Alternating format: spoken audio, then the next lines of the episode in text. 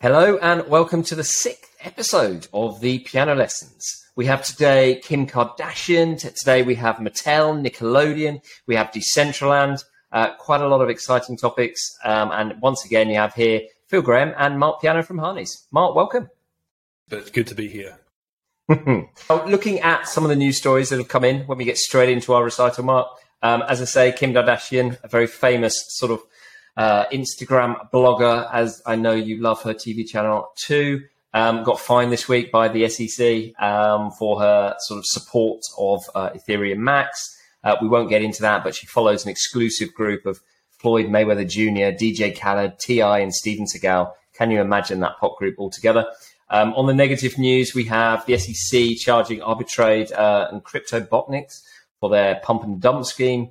I'm sure you saw the new digital hateful eight um, moniker that was given to state regulators in California, Kentucky, New York, Maryland, Oklahoma, South Carolina, and Washington, and Vermont, all announcing a cease and desist order against crypto lending platform Nexo. Uh, Do Kwon continues his wonderful weeks. Uh, he's now got the South Korean authorities revoking his passport and asking OKX and KuCoin to freeze 3,313 Bitcoin. Not ideal.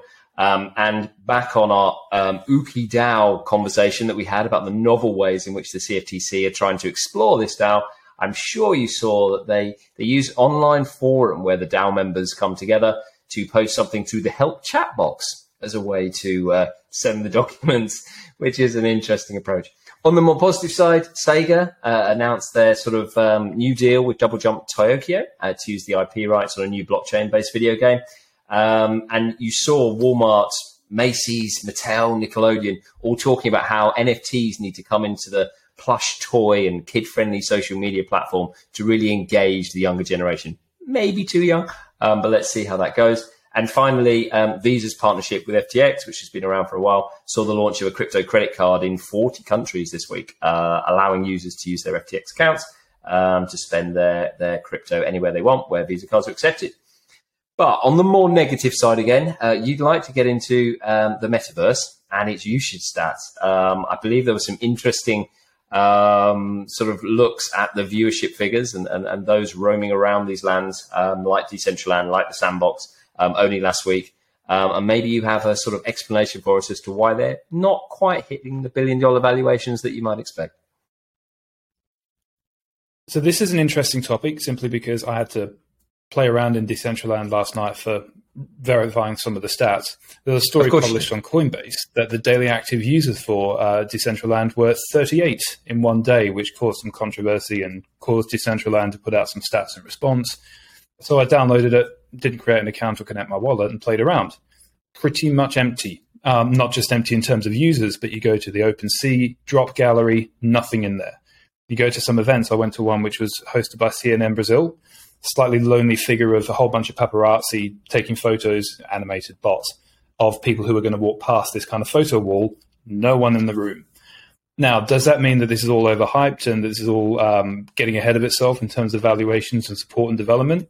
Not necessarily. I got one of the first VR kits issued by HTC in 2016. It was fun for a while. I haven't used it for a few years now and you know, the the furniture can get knocked around a bit if you're not careful, and then after a while your head and neck start to hurt. But this is all pioneering stuff, and if you look at the technology and what they're trying to achieve with Decentraland, they're trying to pull a lot of elements together, and they're laying out a vision for the future. And what's out there right now is in nowhere near the final form. Can't compare it to Sandbox because I had to create an account and I didn't want to do that, but I think it is important to note that whilst there is a lot of hype and excitement at the moment, the question has to be asked why there's not a product market fit. The events are not well attended. You have to download stuff onto your computer or mess around with all sorts of other things. It's just not that accessible right now. But whether it will be in the future, whether we get drawn in or whether we get dragged in, we don't know. But I think it's worth saying that if you ever look at this stuff and you can try it out for yourself, then do it. And then don't necessarily believe what you read in the news or the hype. Absolutely. And you, you, actively encouraged me to get my VR headset and thoroughly enjoyed for at least a day going through that, and and, it, and as you say, then sort of struggle to find what I'd next use it for. Um, but but those fans of Ready Player One and other sort of similar concepts can see a vision, can see a dream. Um, and not sure Ready Player see... One is the best example for that, given what's happens in the books. I wasn't going to do any spoilers, Marc. Um, but fundamentally, you can see the dream and vision, um, and you can see where, where people would like it to go. And uh, let's see let's see how it plays out. Now, on the piano solo, um, I think you'd like to get into something we touched on briefly, which was in and around um, sort of digital gold. Uh, Nathaniel Popper's view back in 2016, his multi award winning book, saying that fundamentally Bitcoin was the perfect sort of hedge uh, against inflation. We now have a world in which we see inflation um, sort of affecting economies um, all over the world. And yet the Bitcoin price isn't doing what was originally intended to do, or certainly viewed as, as, as it might do. Would love to hear your views onto why that is. And I imagine a lot of people are very interested in this point. The Bitcoin maximalists, and this goes back to a topic we talked about a couple of weeks ago, are very um, bullish and evangel- evangelical about the role of Bitcoin in the global economy and in, in, in, human society generally. There have been a lot of arguments, somewhat evolutionary or sometimes change a bit as, as time goes on, about what Bitcoin actually is. Is it digital gold? Is it a store of value? Is it a hedge against inflation? With the Lightning Network, is it a new payment infrastructure? I've got in front of me the original white paper a purely peer to peer version of electronic cash would allow online payments to be sent directly from one party to another without going through a financial institution. Title of the white paper Bitcoin, a peer to peer electronic cash system. That's what this was designed to be. Now, you can make all sorts of economic arguments around it and sell lots of books. No disrespect to the authors there, because they're looking at different theories about it. Remember what this was for. Remember what this was created for. it was meant to be used as a way of moving value around.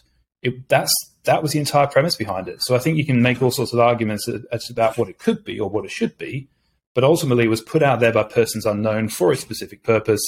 And so trying to uh, project all sorts of arguments around what it could do or what it should do is just like when you trade in it, speculating. Feels like you've ducked that slightly, uh, Mr. Piano, um, but but but the point is very well taken, and and um, you know the, the maxis have enormously strong views on this, and, and, and we'll give you all sorts of reasons why you haven't necessarily seen that that that reaction to, to the inflation. Things worth saying about the maximalists. They have their place and they advance the arguments and they make people think about things in different ways. It doesn't necessarily mean that they're objectively correct. So yeah, is it a store of, uh, of value or is it a hedge against inflation? Depends how you measure it. You might be able to construe an argument, but at the moment we're not seeing that. Perfect. Thank you. We will debate this offline. Now, finally, onto the tuna. Um, a few questions this week, um, I'm going to ask one of them. I think we've done before, but but I'm going to fire it at you. Um, clearly, for those that are invested in this space, they're interested in this fundamental question: How long will this crypto winter last for? I've seen you navigate your way through these types of questions in person before, but interested in your views. Well, this crypto winter started in May, so I'm not sure that's the right term. We're looking at a, a, much bigger macro in terms of the geopolitical elements, the economic elements, um, a, a, change and maturation and wider offering of infrastructure and services within crypto. But we're also seeing some some tightening of the monetary systems and policies around the world. So there's not as much easy credit and there's not as much of a risk on environment for assets. So yeah. we don't know.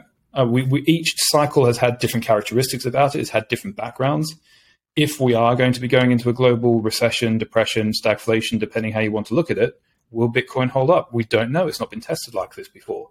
So we get lots of questions like this all the time, and it's the usual investment argument of past performance is no indication of future performance. There have been cycles, they last for two, three years, and then it comes roaring back again. Will that happen this time? Maybe, but I think the global macro situation is so fundamentally different and maybe even existential now that this potentially could be the time in which we see some projects really succeed and take over in terms of infrastructure and service and moving value around.